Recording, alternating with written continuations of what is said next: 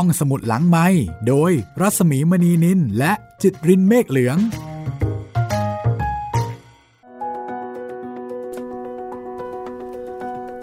สวัสดีค่ะ ต้อนรับคุณผู้ฟังเข้าสู่รายการ ห้องสมุดหลังใหม่นะคะ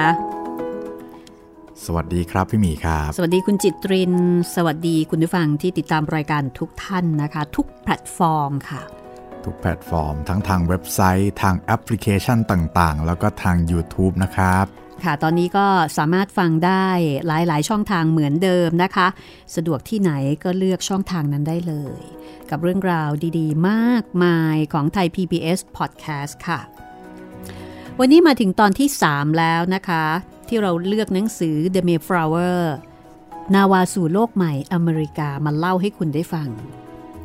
คือจริง ๆ ต้องบอกว่า เรื่องนี้เป็นวิธีการถ่ายทอดแบบใหม่นะคะของห้องสมุดลังไม้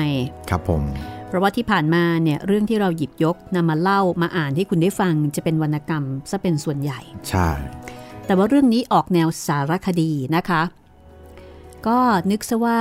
คุณฟังสารคดีประมาณพวก National Geographic หรือว่า Discovery อะไรประมาณนั้นก็แล้วกันค่ะ ครับ เพียงแต่ว่าคุณไม่เห็นภาพ แต่คุณคงจะมีภาพอยู่ในหัวนะคะ เราเชื่อเช่นนั้น โดยใช้เสียงนี่แหละค่ะ เป็นเครื่องนำทางนะคะทำให้คุณรับรู้เรื่องราวทำให้หนังสือมีเสียง แล้วก็ทำให้เราได้เรียนรู้ประวัติศาสตร์ของอเมริกาทางเสียงแบบง่าย ๆค่ะฟังแนวใหม่นะคะ ที่ไม่ใช่วรรณกรรม ฟังแล้วมีอยากจะแนะนำติชมหรือว่าติติงอย่างไรเนี่ยบอกกล่าวกันได้เลยนะคะ บอกกล่าวมาได้เลยนะครับ ทางแฟนเพจ Facebook ของพี่หมีรัศมีมณีนิน ทางแฟนเพจไทย PBS Podcast แล้วก็สำหรับชาว YouTube นะครับ คอมเมนต์ไว้ใต้คลิปที่ชมที่ฟังได้เลย อืม ค่ะ ซึ่งตอนนี้นะคะคลิปใน YouTube คือเรื่องโรงแรมผี ใช่แล้ว ก็กำลังเป็นไปอย่างเข้มข้นตื่นเต้นสนุกสนานเร้าใจโดนหลอกกันไปหัวโกร๋น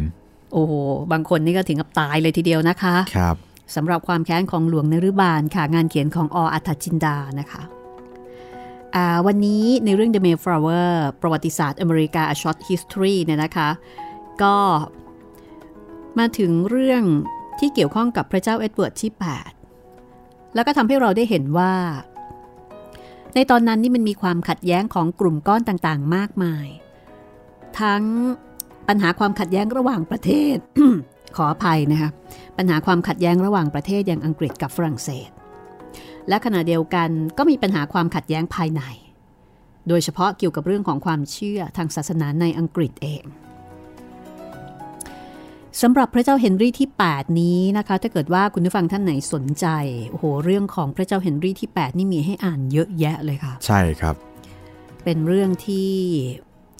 มีสีสันมากนะคะเรียกว่าต้องเคยผ่านหูกันแน่นอนใช่ใช่บางคนก็บอกว่าทรงโหด เอาเรื่องเลยทีเดียว ใช่ครับ แล้วก็เรื่องราวกับพระมเหสีแต่ละองค์แต่ละองค์นี่ ก็มีอะไรให้เรียนรู้เยอะนะคะ ครับ ลองไปหาอ่านเพิ่มเติมดูได้ค่ะ แต่เดี๋ยววันนี้นะคะเราจะค่อยๆ มาที่เรื่องราวของพระเจ้าเอ็ดเวิร์ดที่ 8 ซึ่งเป็นพระโอรสเพียงพระองค์เดียวของพระเจ้าเฮนรี่ที่ 8 กับพระมเหสีคนที่ 3 ก็คือเจนซีมัวร์ซึ่งพระเจ้าเอ็ดเวิร์ดที่ 8 เนี่ยสุขภาพไม่ค่อยดี พระพลานามัยไม่ค่อยแข็งแรงนักนะคะ แล้วก็หลังจากนั้นจะเกิดเหตุการณ์อะไรขึ้นอีก เดี๋ยวต้องติดตามกัน แล้วมันก็จะเกี่ยวข้องอไปถึงการไปตั้งรกรากใหม่ กลายเป็นกลายเป็นชาวอาณานิคมนะคะ ที่อเมริกา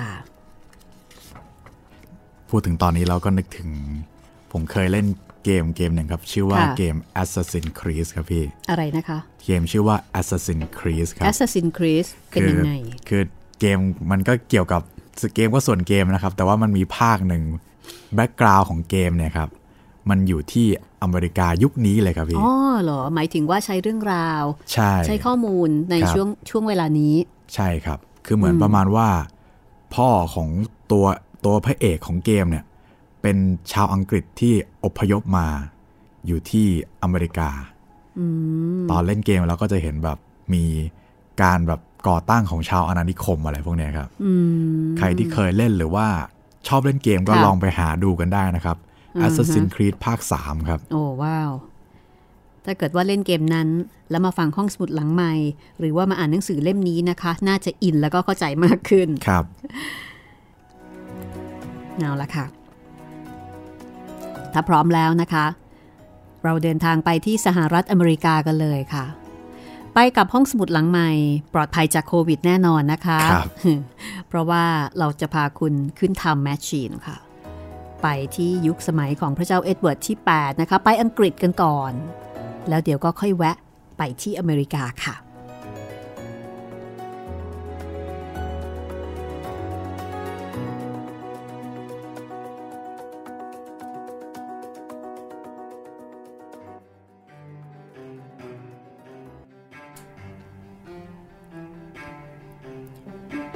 แต่ปรากฏว่าพระเจ้าเอ็ดเวิร์ดที่ 8 ซึ่งเป็นพระโอรสเพียงพระองค์เดียวของพระเจ้าเฮนรี่ที่ 8 นั้น พระพลานามัยไม่ค่อยแข็งแรงค่ะ พระองค์ขึ้นครองราชบัลลังก์เพียงไม่นาน ก็สวรรคต จากนั้นก็เกิดการแย่งชิงอำนาจ หลังการเสด็จสวรรคตของพระองค์ และในที่สุด พระนางแมรี่แห่งทิวดอร์ซึ่งเป็นพระราชธิดาพระองค์โต ของพระเจ้าเฮนรีที่ 8 กับพระนางแคทเธอรีนแห่งอารากอนจากสเปน ก็ขึ้นครองราชย์ เป็นสมเด็จพระราชินีนาถแมรี่ ปกครองอังกฤษตั้งแต่ปีคริสต์ศักราช 1553 ถึง 1558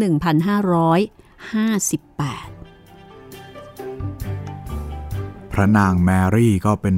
ผู้ที่เคร่งศาสนามากนะครับ เพราะว่าเติบโตที่สเปน ซึ่งในเวลานั้น สเปนนับถือนิกายโรมันแคทอลิก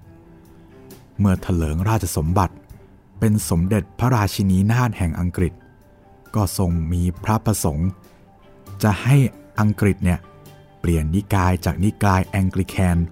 กลับไปเป็นโรมันแคทอลิกเหมือนเดิม ซึ่งช่วงเวลานั้นถือเป็นช่วงเวลาแห่งการไล่ล่าปราบปราม กวาดล้างล่าแม่มดอย่างแท้จริง รวมถึงบรรดาผู้ที่ไม่ยอมเปลี่ยนมานับถือนิกายโรมันแคทอลิก เหล่าคริสตศาสนิกชนนิกายอื่น ก็ถูกทารุณแล้วก็ถูกฆ่าเป็นจำนวนมาก จนทำให้พระนางแมรี่ได้รับฉายาว่า แมรี่กระหายเลือด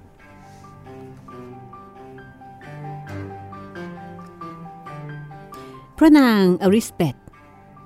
ซึ่งเป็นพระราชธิดา อีกพระองค์หนึ่งของพระเจ้าเฮนรี่ที่ 8 ที่เกิดจากพระนางแอนโบลีนทรงเป็นผู้ยุติความวุ่นวาย ในรัชสมัยของพระนางแมรี่ ด้วยการขึ้นครองราช หลังพระนางแมรี่สิ้นพระชน ก็ทำให้ปัญหาเบาบางลง เพราะว่าพระนางอริสเบตเติบโตในอังกฤษ แล้วก็ศรัทธาในนิกายแองกริแคน จึงเปลี่ยนกลับมาให้ชาวอังกฤษ นับถือแองกริแคนเช่นเดิม แต่ถึงแม้ว่าจะมีการผ่อนปรนในเรื่องการนับถือศาสนามากขึ้นในสมัยของพระนางอริสเบตแต่ก็เปรียบเสมือนการกวาดขยะแล้วก็ไปซุกเอาไว้ใต้ผืนพรม เพราะว่าปัญหานี้มีการประทุรุนแรงขึ้นอีกครั้งหนึ่ง ในรัชสมัยของพระเจ้าเจมส์ที่หนึ่งซึ่งแต่เดิมก็คือพระเจ้าเจมส์ที่ 6 แห่งสกอตแลนด์ ซึ่งรัฐบาลอังกฤษทำเรื่องทูลเชิญ ให้มาเป็นกษัตริย์ปกครองอังกฤษ ดังนั้น พระนามของพระองค์จึงเปลี่ยนเป็นกษัตริย์เจมส์ที่1แห่งอังกฤษ ระหว่างปีคริสต์ศักราช 1603 ถึง 1625 แล้วก็เป็นกษัตริย์พระองค์แรกแห่งราชวงศ์สจวตพระเจ้าเจมส์ที่หนึ่ง ก็ทรงศรัทธาในนิกายโรมันแคทอลิก จึงทรงเปลี่ยนจากนิกายแองกลิแคน กลับมาเป็นโรมันแคทอลิกอีกหนหนึ่ง ช่วงนี้จึงเป็นช่วงแห่งความวุ่นวายทางศาสนาในอังกฤษอีกครั้ง เพราะว่ามีการเปลี่ยนกลับไปกลับมาระหว่างนิกายแองกลิแคน แล้วก็นิกายโรมันแคทอลิก ด้วยเหตุนี้จึงมีการล่าแม่มดกันอีกรอบ มีการไล่ล่าทำร้ายคน ที่ไม่นับถือนิกายโรมันแคทอลิกทำให้ศาสนิกชน โดยเฉพาะกลุ่มพิวริตัน ในเมืองสกรูบี เดินทางไปยังฮอลแลนด์ แล้วก็ย้ายไปอเมริกาเพื่อเสรีภาพในการนับถือศาสนา ความขัดแย้งทางการเมืองการปกครองภายในอังกฤษนี่แหละค่ะ ที่ก่อให้เกิดปัญหาหลายด้าน ทำให้แผ่นดินถึงกับลุกเป็นไฟ เพราะบ้านเมืองไม่สงบ จนทำให้ชาวอังกฤษจำนวนไม่น้อย คิดลี้ภัยมาสู่อเมริกา ความขัดแย้งนี้เริ่มต้นในรัชสมัยของพระเจ้าเจมส์ที่หนึ่งแห่งราชวงศ์สจวตซึ่งในเวลานั้นอังกฤษระสำระสายจากปัญหาด้านศาสนาอยู่แล้ว เพราะมีการเปลี่ยนจากนิกายแองกริคนกลับมาเป็นโรมันแคทอลิก นอกจากนี้ในรัชสมัยของพระองค์นะครับ ยังเกิดความขัดแย้งครั้งใหญ่ ระหว่างรัฐสภาและฝ่ายกษัตริย์ จนกระทั่งนำไปสู่สงครามกลางเมืองในเวลาต่อมา ก่อนหน้าที่พระเจ้าเจมส์ที่หนึ่งจะขึ้นปกครองอังกฤษ กษัตริย์อังกฤษทุกพระองค์ นับตั้งแต่กษัตริย์จอห์นซึ่งครองราชตั้งแต่คริสต์ศักราช 1199 ถึง 1216 ผู้ที่เป็นอนุชาของพระเจ้าริชาร์ดใจสิงห์ถูกขุนนางบังคับให้ลงนาม ในกฎบัตรแมกนาคาตาหรือที่รู้จักกันในนาม มหากฎบัตรกฎบัตรแมกนาคาตาเกิดจากข้อขัดแย้งระหว่างพระสันตะปาปา พระเจ้าจอห์นแล้วก็ขุนนางอังกฤษ เกี่ยวกับสิทธิ์ของพระมหากษัตริย์ มหากฎบัตรบังคับให้พระมหากษัตริย์ ทรงสละสิทธิ์บางอย่าง แล้วก็ยอมรับกระบวนการทางกฎหมายบางอย่าง และยังให้รับว่าพระราชประสงค์ของพระมหากษัตริย์ ต้องอยู่ภายใต้กฎหมาย กฎบัตรแมกนาคาตามีสาระสำคัญเกี่ยวกับการควบคุมพระราชอำนาจของกษัตริย์ ในการออกกฎหมายต่างๆ ที่ต้องได้รับความเห็นชอบจากรัฐสภาก่อนทำให้รัฐสภามีอำนาจเหนือกษัตริย์ เพราะสามารถใช้อำนาจทัดทานพระมหากษัตริย์ได้ พอมาถึงรัชสมัยของพระเจ้าเจมส์ที่หนึ่งพระองค์เป็นพระราชโอรสของพระนางแมรี่แห่งสจวตพระนางแมรี่แห่งสจวตขอลี้ภัยเข้ามาอยู่ในความคุ้มครองของสมเด็จพระราชินีนาถอลิซาเบธที่หนึ่งแห่งอังกฤษ ทั้งคู่มีทวดร่วมกันก็คือพระเจ้าเฮนรี่ที่ 7 จึงเปรียบเสมือนลูกพี่ลูกน้องกัน แต่ต่อมาพระนางแมรี่แห่งสจวตพยายามลอบปรงพระชนสมเด็จพระราชินีนาถอลิซาเบธที่หนึ่งจึงถูกตัดสินประหารชีวิตด้วยการตัดศีรษะ ที่ปราสาทฟอเธอริงเฮย์มณฑลนอร์ทแธมป์ตันเชอร์พระราชโอรสของพระนาง คือพระเจ้าเจมส์ที่หนึ่งทรงเชื่อมั่นในพระราชอำนาจของพระองค์ จึงใช้อำนาจเกินขอบเขต ที่รัฐธรรมนูญอังกฤษกำหนดไว้ เพราะทรงมีแนวความคิดว่า กษัตริย์คือผู้ที่ได้รับอำนาจโดยตรงจากพระเจ้า ทุกสิ่งที่พระมหากษัตริย์กระทำไป คือพระประสงค์ของพระเจ้า ดังนั้น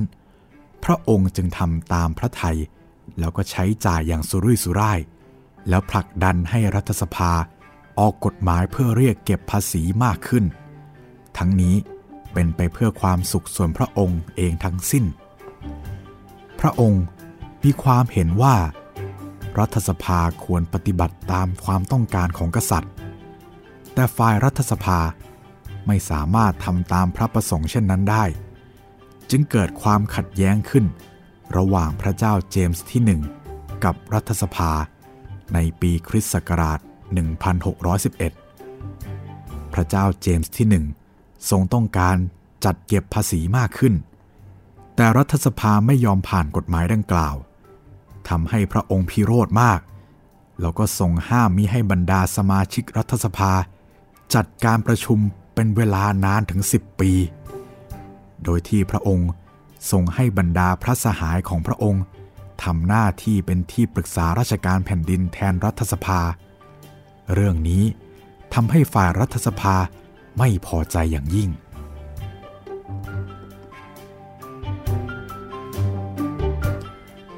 ในเวลานั้น ชาวอังกฤษแตกเป็นสองฝ่าย ฝ่ายแรกสนับสนุนกษัตริย์ โดยมีเซอร์ฟรานซิสเบคอนเป็นแกนนำกับฝ่ายสนับสนุนรัฐสภา ซึ่งมีเซอร์เอ็ดเวิร์ดโคกเป็นแกนนำทั้งสองฝ่ายก็ต่อสู้กันทางกฎหมายอย่างดุเดือด ฝ่ายสนับสนุนกษัตริย์ ต้องการที่จะเพิ่มอำนาจให้กับกษัตริย์ แต่ฝ่ายสนับสนุนรัฐสภา พยายามปกป้องระบบกฎหมายอย่างเต็มที่ ในเวลานั้น พระเจ้าเจมส์ที่หนึ่งปลดเซอร์เอ็ดเวิร์ดโคกออกจากตำแหน่งทำให้กลุ่มของผู้สนับสนุนรัฐสภาแค้นเคืองมาก ก็เลยตอบโต้ด้วยการถอดถอนเซอร์ฟรานซิสเบคอนแบบตาต่อตาฟันต่อฟัน สถานการณ์ระหว่างฝ่ายสนับสนุนกษัตริย์ และฝ่ายสนับสนุนรัฐสภาในเวลานั้น คุกรุ่นไปด้วยความรุนแรง ความขัดแย้งระหว่างฝ่ายสนับสนุนกษัตริย์ กับฝ่ายสนับสนุนรัฐสภา ก็ยังคงดำเนินมาจนถึงปีคริสต์ศักราช 1621 พระเจ้าเจมส์ที่หนึ่งทรงเรียกประชุมสภาอีกครั้ง หลังจากที่ห้ามประชุมสภามานานถึง 10 ปี ทั้งนี้ก็เพราะว่าพระองค์ทรงมีพระประสงค์จะให้พระราชโอรสของพระองค์ อภิเษกสมรสกับเจ้าหญิงแห่งสเปน ทางด้านรัฐสภาก็ขัดค้านครับ เพราะว่าราชวงศ์สเปนนั้น เป็นคริสตศาสนานิกายโรมันแคทอลิก ในขณะที่ฝ่ายอังกฤษนับถือนิกายโปรเตสแตนต์ โดยเฉพาะอย่างยิ่ง บรรดาสมาชิกรัฐสภาส่วนใหญ่ เป็นพวกเคร่งศาสนาที่เรียกกันว่าพวกพิวริตัน ที่สำคัญก็คืออังกฤษยังไม่ลืมความแค้นเดิม ที่สเปนเคยส่งกองทัพเรืออาร์มาดาเข้ามาโจมตีอังกฤษในปีคริสต์ศักราช 1588 แม้ว่าการอภิเษกสมรสจะถูกยกเลิก แต่ความขัดแย้งระหว่างรัฐสภาและสถาบันกษัตริย์ กลับทวีความตึงเครียดมากขึ้น จนกระทั่ง พระเจ้าเจมส์ที่หนึ่งสวรรคต ในปีคริสต์ศักราช 1625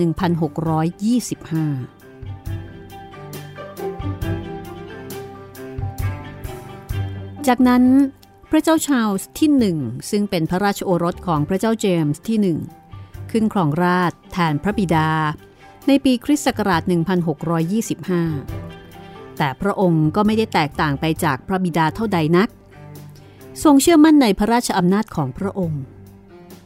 และก็เชื่อมั่นยิ่งกว่าพระราชบิดาของพระองค์ซะอีก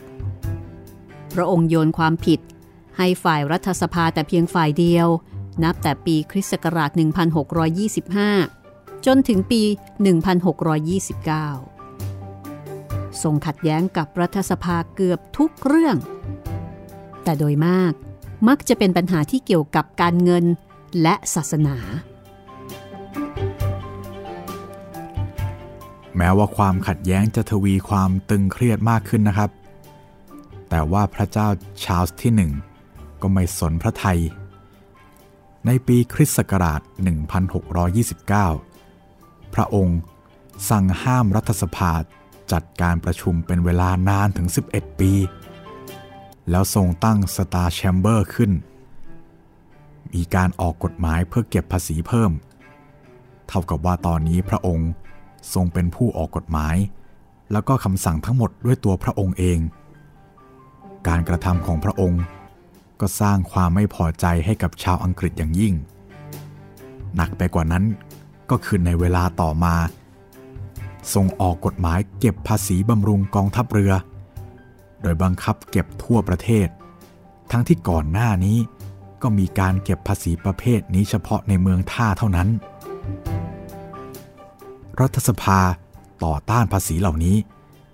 ในขณะที่ประชาชนก็ทวีความโกรธแค้นมากขึ้นทุกขณะ เมื่อเกิดการต่อต้าน พระองค์มีรับสั่งให้จับกลุ่มผู้ที่ขัดขืน สร้างความไม่พอใจ และความรู้สึกต่อต้านสถาบันกษัตริย์อย่างรุนแรง เป็นผลให้ชาวอังกฤษปฏิเสธที่จะจ่ายภาษีให้กับพระองค์ ต่อมาในปีคริสต์ศักราช 1639 พระเจ้าชาลส์ที่หนึ่งก็ทรงมีกรณีพิพาททางศาสนากับสกอตแลนด์จนเกิดสงคราม พระองค์ก็ทรงขอให้ทางรัฐสภา เรียกเก็บภาษีเพื่อหาเงินมาใช้ในการทำสงคราม ฝ่ายรัฐสภาก็ได้ยื่นข้อเสนอ ให้สอบสวนเอิร์ลแห่งสแตรฟฟอร์ดซึ่งเป็นหัวหน้าที่ปรึกษาของกษัตริย์ ปรากฏว่า หลังการไต่สวนท่านเอิร์ลแห่งสแตฟฟอร์ดถูกประหารชีวิต ในปีคริสต์ศักราช 1641 นับวัน พระองค์ก็ยิ่งมีพระประสงค์ที่จะให้รัฐสภาเก็บภาษีเพิ่มขึ้นเรื่อยๆ ในปีคริสต์ศักราช 1642 พระองค์ต้องการให้รัฐสภาเก็บภาษีเพิ่ม เพราะว่าต้องการเงินมาใช้ส่วนพระองค์ แต่รัฐสภาไม่ยินยอม และแน่นอนว่ายิ่งสร้างความร้าวฉานให้รุนแรงมากยิ่งขึ้น พระองค์ จึงส่งกำลังทหาร 300 นาย มาปิดล้อมที่ทำการรัฐสภา สมาชิกรัฐสภาก็ต่างหลบหนีเอาตัวรอด และเห็นพ้องต้องกันว่า กษัตริย์ทรงประกาศตัวเป็นศัตรูโดยตรงกับรัฐสภาทำให้ฝ่ายรัฐสภา ระดมกำลังเพื่อเตรียมต่อสู้กับฝ่ายกษัตริย์ และนั่นคือที่มาของสงครามกลางเมืองอังกฤษหนแรก กองทัพฝ่ายกษัตริย์ มีฐานที่มั่นทางภาคตะวันตก แล้วก็ทางภาคเหนือของอังกฤษนะคะโดยได้รับการสนับสนุนจากเหล่าขุนนางที่นับถือโรมันคาทอลิก แล้วก็นิกายแองกิแคนในขณะที่ฝ่ายรัฐสภานั้นได้รับการสนับสนุนจากชนชั้นกลางพ่อค้ารวมไปถึงบรรดาช่างฝีมือ มีฐานที่มั่นอยู่ทางภาคใต้ แต่สิ่งที่ทำให้ฝ่ายรัฐสภาเป็นต่อฝ่ายสนับสนุนกษัตริย์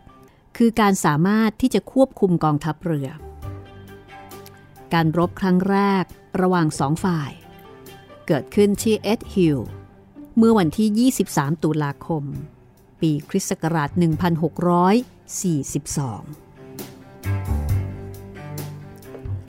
แม้จะรบกันอย่างดุเดือดเพียงใด ก็ยังไม่รู้ผลแพ้ผลชนะ หลังจากการรบครั้งแรกเป็นต้นมา ทั้งสองฝ่ายก็ปะทะกันโดยตลอด โดยที่ไม่มีใครเสียเปรียบหรือได้เปรียบกว่ากัน จนในที่สุด โอลิเวอร์ ครอมเวล อดีตสมาชิกรัฐสภา ก็นำกำลังเข้าร่วมกับฝ่ายรัฐสภา โอลิเวอร์ ครอมเวลคนนี้ ถือว่าเป็นพวกพิวริตันเต็มตัว ก่อนหน้าที่เขาจะเข้าร่วมรบ ก็เป็นชาวนาที่มีที่ดินมากมาย จัดว่าเป็นผู้ที่มีความมั่งคั่ง มีอิทธิพลในท้องถิ่น ช่วงที่เกิดความขัดแย้งทางการเมือง โอลิเวอร์ครอมเวลลาออกจากสภาแล้วก็กลับบ้านเกิด จากนั้นก็ใช้ทุนทรัพย์ส่วนตัว จัดตั้งแล้วก็ฝึกกองทหารม้าของตนเอง โดยรับสมัครเฉพาะพวกพิวริตันเท่านั้น กองทหารของครอมเวลมีเอกลักษณ์เฉพาะตัวค่ะ เพราะว่าทุกคนตัดผมสั้น และได้รับสมญาว่า พวกหัวกลม การที่โอลิเวอร์ครอมเวลนำกองทัพหัวกลม เข้าร่วมสมทบกับฝ่ายรัฐสภา ยิ่งเหมือนติดปีกให้กองกำลังฝ่ายรัฐสภามากขึ้น เพราะว่าฝีมือการรบของพวกหัวกลม สร้างความหวาดกลัวยำเกรงแก่ฝ่ายสนับสนุนกษัตริย์อย่างยิ่ง ต่อมาครอมเวล ได้รับการแต่งตั้งให้เป็นแม่ทัพใหญ่ของฝ่ายรัฐสภา ก็ยิ่งทำให้ชื่อเสียงของโอลิเวอร์ครอมเวลและพวกหัวกลมขจรไกลไปทั่วประเทศ ต่อมาฝ่ายรัฐสภา ไปร่วมมือกับพวกกบฏในสกอตแลนด์ทำให้กองทัพสกอตแลนด์นำโดยอเล็กซานเดอร์เลสลีย์ที่หนึ่ง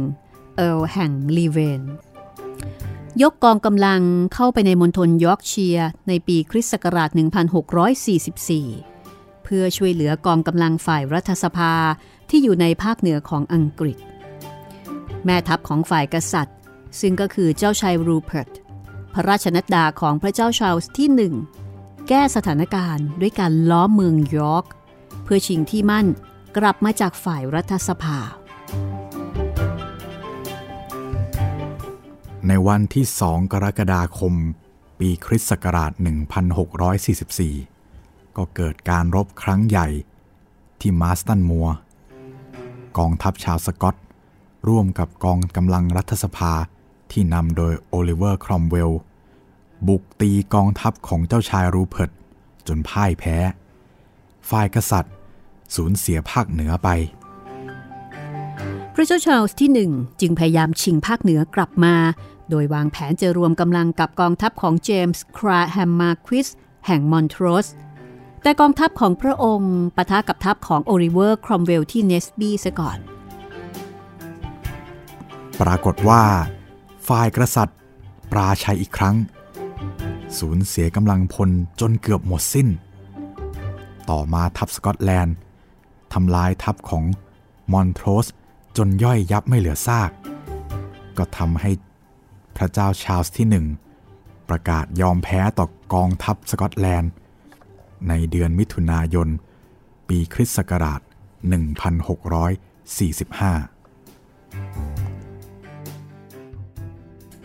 เราจะพักกันเอาไว้ตรงนี้ก่อนนะคะ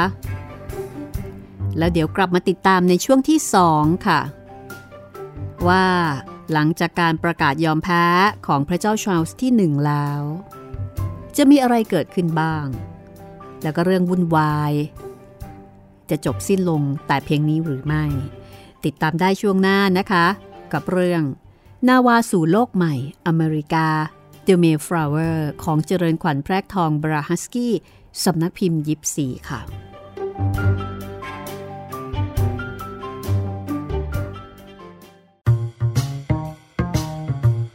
ห้องสมุดหลังไม้โดยรัสมีมณีนินและจิตรินเมฆเหลือง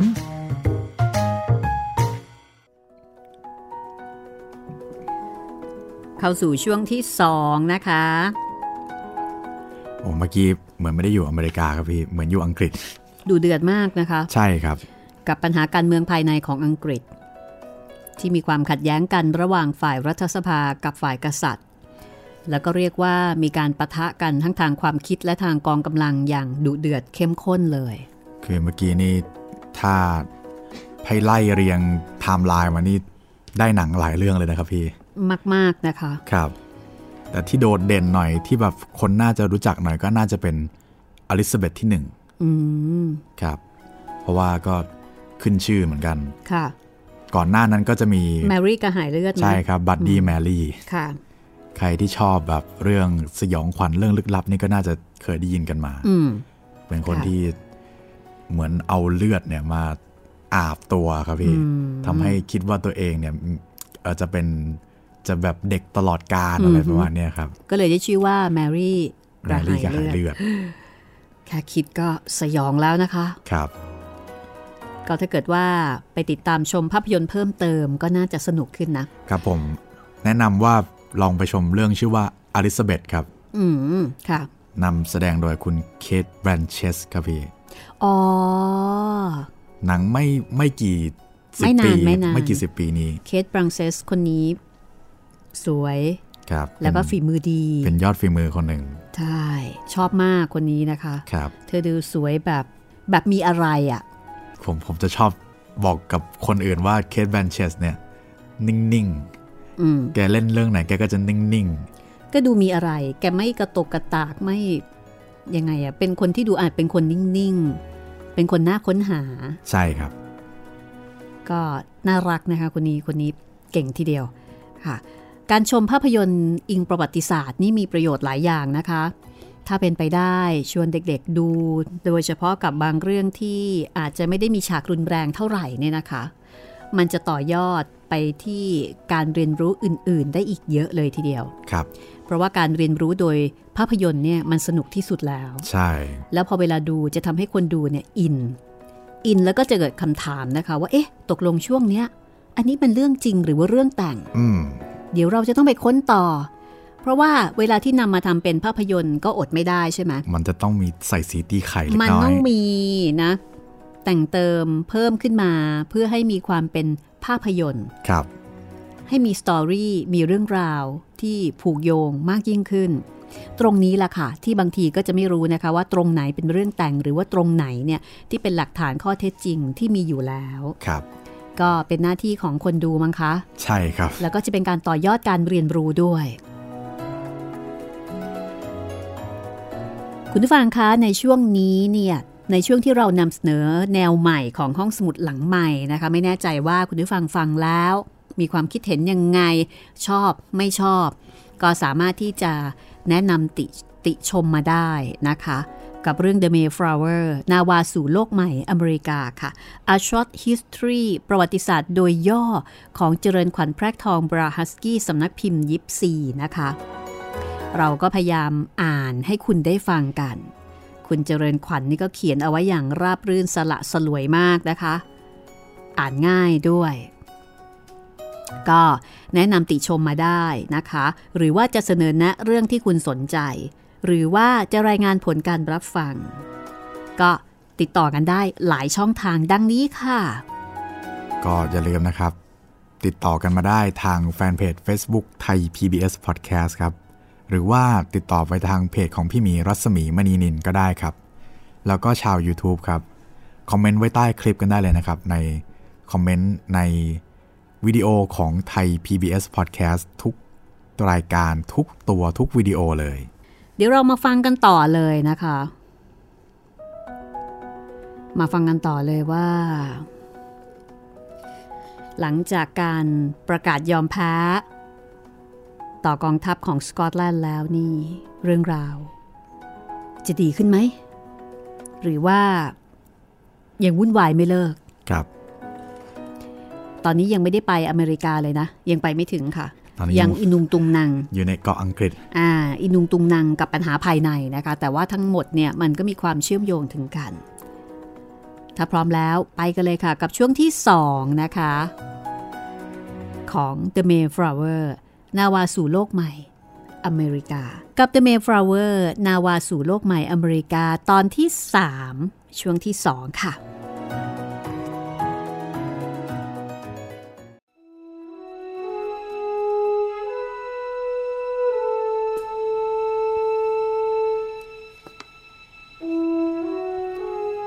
การยอมแพ้ของพระเจ้าชาร์ลส์ที่หนึ่งถือเป็นการยุติสงครามกลางเมืองครั้งแรกนะคะ แต่เรื่องวุ่นวายก็ยังไม่ได้จบสิ้นลงเพียงเท่านั้น เพราะว่าหลังจากสงครามกลางเมืองอังกฤษหนแรกสงบลง พระเจ้าชาร์ลส์ที่หนึ่งก็ถูกกองกำลังสกอตแลนด์จับตัวส่งให้กับฝ่ายรัฐสภา แม้ว่าฝ่ายรัฐสภามีมติให้ยุบกองทหาร แต่กองทัพหัวกลมของโอลิเวอร์ครอมเวลก็ไม่ยินยอมที่จะสงบศึก กลับควบคุมตัวกษัตริย์ เข้าสู่กรุงลอนดอน การที่กองกำลังหัวกลมของโอลิเวอร์ครอมเวลทำเช่นนี้ เพราะความเกลียดชังและไม่พอใจฝ่ายกษัตริย์ จึงต้องการควบคุมตัวพระเจ้าชาร์ลส์ที่หนึ่งไว้ และปฏิเสธสันติภาพ ไม่ยอมรอมชอมกับฝ่ายสนับสนุนกษัตริย์ ตามความต้องการของรัฐสภา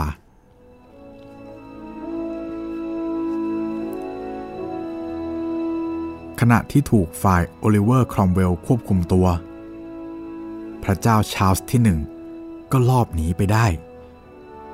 แล้วก็ไปรวบรวมสมัครพรรคพวกและกองกำลังใหม่ คราวนี้พระองค์ทำสัญญากับฝ่ายสกอตแลนด์ ในปีคริสต์ศักราช 1647 โดยการยอมรับนิกายเพรสไบทีเรียน เพื่อแลกเปลี่ยนกับการให้สกอตแลนด์ หันมาสนับสนุนพระองค์ นี่คือสาเหตุ ของสงครามกลางเมืองครั้งที่สองสงครามกลางเมืองหนที่สองที่กินเวลาตั้งแต่คริสต์ศักราช 1648 ถึง 1649 เริ่มต้นจากการลุกฮือในมณฑลเวลส์ เคนต์และเอสเซ็กซ์แต่ฝ่ายรัฐสภาส่งกองกำลังไปปราบทันที ส่วนฝ่ายโอลิเวอร์ครอมเวลก็ปะทะกับกองทัพสกอตที่เพรสตัน ในวันที่ 17 สิงหาคมปีคริสต์ศักราช 1648 และตีแตกพ่ายไป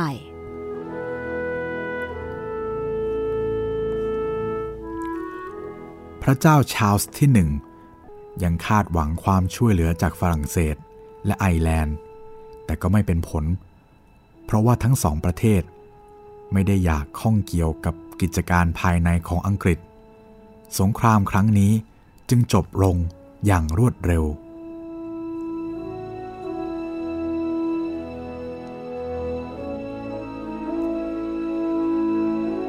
ส่วนทางฝ่ายรัฐสภา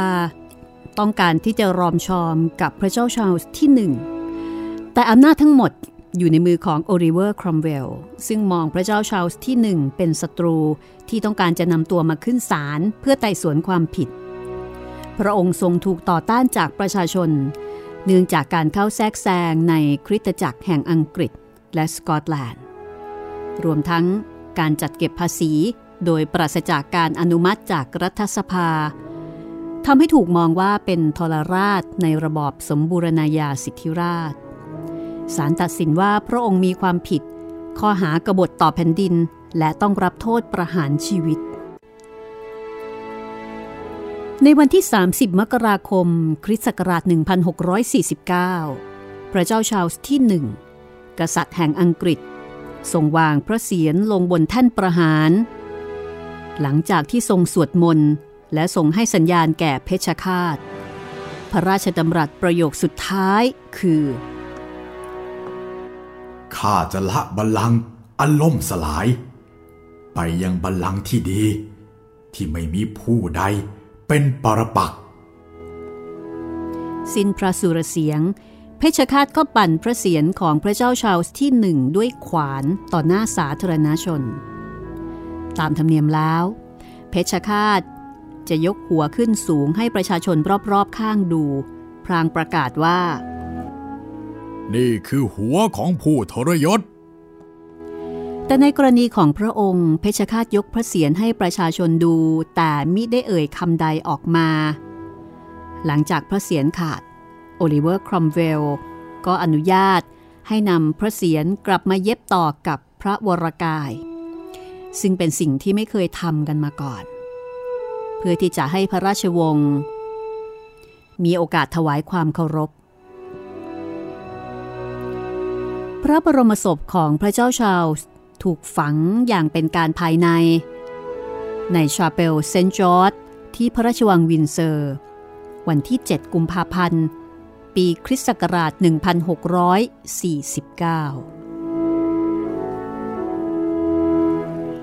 จากนั้นโอลิเวอร์ครอมเวลก็ประกาศยกเลิกระบอบกษัตริย์ แล้วก็ประกาศให้อังกฤษเป็นสาธารณรัฐ การปกครองของอังกฤษ ถูกควบคุมอย่างเข้มงวด โดยพวกพิวริตัน มีการสั่งงดการฉลองเทศกาลรื่นเริงทุกชนิด ในช่วงที่ครอมเวลครองอำนาจ แต่การสวรรคตของพระเจ้าชาลส์ที่หนึ่งก็ไม่ได้ทำให้สงครามกลางเมืองยุติลง เพราะว่าฝ่ายสนับสนุนกษัตริย์ ยกพระราชโอรสของพระองค์ขึ้นเป็นกษัตริย์ทรงพระนามว่าพระเจ้าชาลส์ที่สอง จนกระทั่งถึงปีคริสต์ศักราช 1651 กองทัพฝ่ายกษัตริย์พ่ายแพ้พวกหัวกลมที่เมืองวอร์เซสเตอร์ พระเจ้าชาลส์ที่สองเสด็จลี้ภัยไปยังฝรั่งเศส และเป็นอันสิ้นสุดสงครามกลางเมือง จากนั้นเมื่อโอลิเวอร์ครอมเวลเสียชีวิต ริชาร์ดครอมเวลบุตรชายก็สืบทอดตำแหน่งแทนในขณะที่พระเจ้าชาวที่สองเสด็จกลับอังกฤษ พร้อมกองกำลังที่สนับสนุนพระองค์ ในปีคริสต์ศักราช 1660 ในเวลานั้น ชาวอังกฤษเบื่อหน่ายความเข้มงวดที่ไร้ความบันเทิงเริงรมของพวกพิวริตัน จึงยินดีแล้วก็พากันมาเข้ากับฝ่ายกษัตริย์ทำให้ริชาร์ดครอมเวลต้องอัญเชิญเจ้าชายชาลส์ที่สองขึ้นครองราช เป็นพระเจ้าชาลส์ที่สองแห่งอังกฤษในเวลาต่อมาาวะความขัดแย้งและสู้รบในสงครามกลางเมืองอังกฤษทำให้ชาวอังกฤษ หาทางออกด้วยการเดินทางไปยังโลกใหม่ ความยืดเยื้อยาวนานของสงคราม ระบอบการเมืองการปกครองที่ไม่มีเสถียรภาพ อีกทั้งเสรีภาพในการนับถือศาสนา คือปัจจัยหลักที่ทำให้ประชาชนส่วนหนึ่ง ตัดสินใจเดินทางไปเริ่มชีวิตใหม่ที่อเมริกา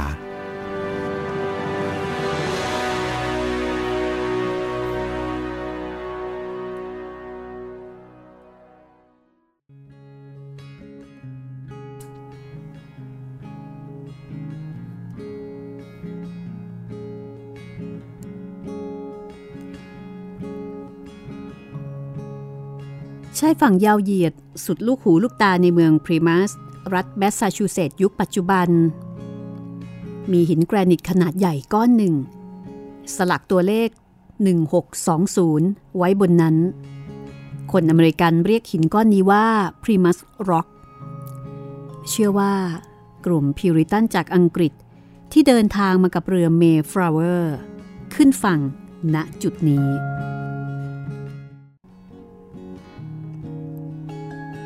เมื่อชาวอังกฤษผู้เคร่งศรัทธาในศาสนา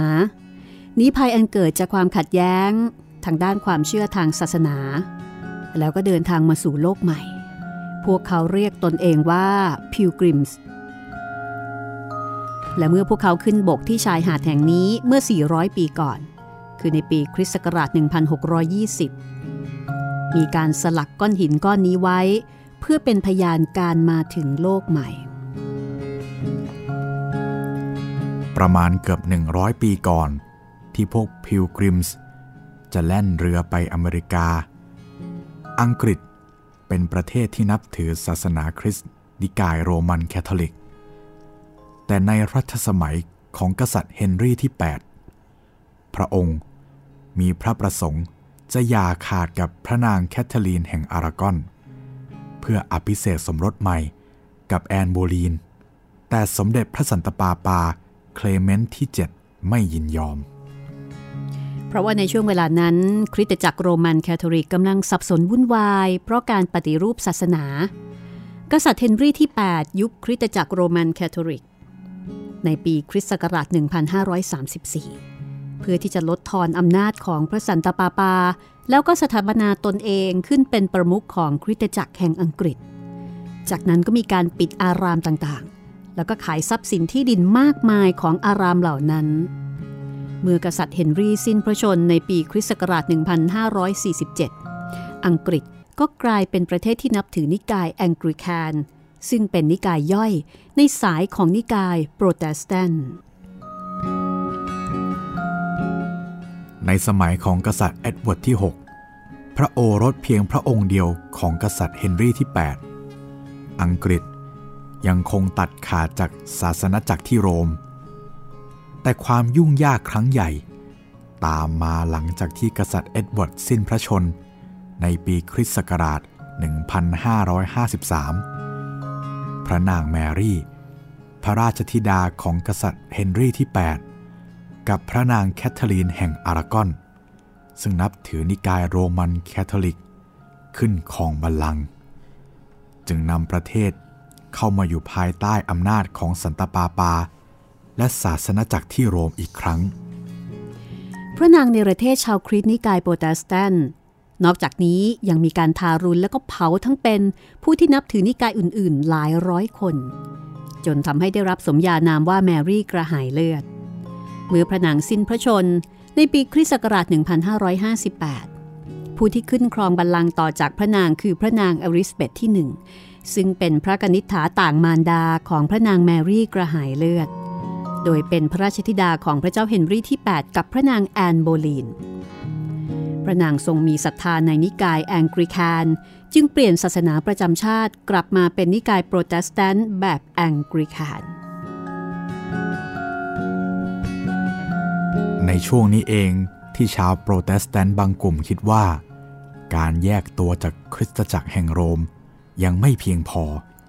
แต่ต้องตัดพิธีกรรมทุกอย่างออกให้หมด โดยเฉพาะที่เกี่ยวข้องกับคริสตจักร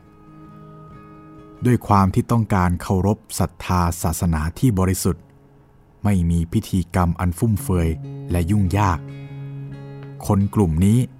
คือพวกพิวริตัน ซึ่งยังคงเกิดข้อขัดแย้งเกี่ยวกับพิธีกรรม และกฎปฏิบัติทางศาสนา ในยุคของพระนางอลิซาเบธกษัตริย์เจมส์ที่หนึ่งครองบัลลังก์ต่อจากพระนางอลิซาเบธในปีคริสต์ศักราช 1603 แล้วก็มีการเปลี่ยนศาสนากลับไปเป็นนิกายโรมันแคทอลิกอีก พระองค์กดดันพวกพิวริตันอย่างหนักให้ยอมรับอำนาจของพระองค์ ใครที่ไม่ปฏิบัติตาม ก็จะถูกไล่ล่าหรือจับเข้าคุก บางครั้งก็ถูกประหารชีวิตหรือว่าถูกฆ่า โดยปราศจากการไต่สวน โดยตั้งข้อหาต่างๆ มากมาย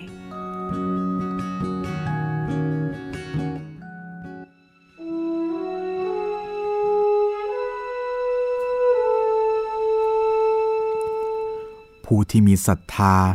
ศาสนาอื่นหรือว่านิกายอื่น ก็ได้รับความเดือดร้อนอย่างแสนสาหัส พวกพิวริตันจึงหลบหนีการจับกลุ่มแล้วก็หาทางไปตั้งรกรากยังประเทศใหม่ ซึ่งในเวลานั้นดัชหรือว่าประเทศฮอลแลนด์นะครับ ก็เปิดให้ผู้อพยพเข้าไปตั้งถิ่นฐานได้ โดยไม่ปิดกั้นเสรีภาพใด ๆ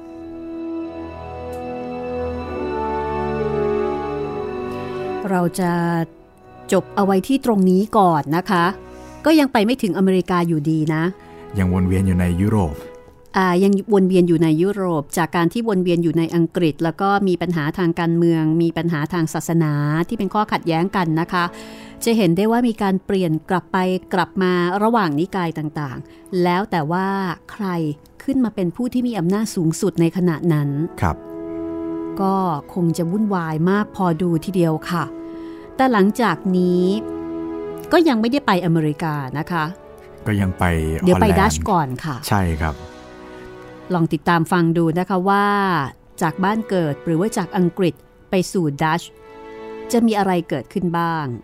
แล้วจากดัชจะไปสู่อเมริกาโลกใหม่เลยหรือไม่ เพียงแต่ว่าตอนนี้นะคะ เรายังเนี่ยละค่ะอยู่แถวแถวยุโรปนะคะ ยังไม่ถึงเวลาที่จะข้ามไปยังฝั่งของอเมริกา โปรดติดตามตอนต่อไปค่ะ ตอนที่ 4 นาวาสู่โลกใหม่อเมริกา The Mayflower นะคะของเจริญขวัญแพรกทองบราฮัสกี้ จัดพิมพ์โดยสำนักพิมพ์ยิปซี แล้วก็นำมาเล่าทำเป็นหนังสือเสียงให้คุณได้ฟังนะคะ โดยห้องสมุดหลังใหม่ไทย PBS Podcast ค่ะ วันนี้คุณจิตรินย้ำอีกสักครั้งดีไหมคะ เกี่ยวกับช่องทางการติดต่อแล้วก็ช่องทางการรับฟังของห้องสมุดหลังใหม่สำหรับคนที่ เพิ่งเคยมาฟังรายการครั้งแรกนะครับ ถ้าอยากจะฟังตอนอื่นๆ ของรายการหนังสือเล่มอื่น ๆ ของรายการก็ไปติดตามรับฟังกันได้ทั้งทางเว็บไซต์นะครับไทย PBS podcast com แอปพลิเคชันไทย PBS podcast แอปพลิเคชัน podcast อื่น ๆ นะครับ ไม่ว่าจะเป็น Google Podcast Apple Podcast Podbean แล้วก็ Spotify หรือว่าถ้าไม่สะดวกอะไรเลย สะดวกทาง YouTube เราก็มีครับเป็น YouTube Channel ไทย PBS Podcast ครับ เอาละค่ะ วันนี้นะคะ ก็คงจะต้องลาคุณผู้ฟังไปก่อน เราสองคนไปก่อนนะคะ สวัสดีค่ะ สวัสดีครับ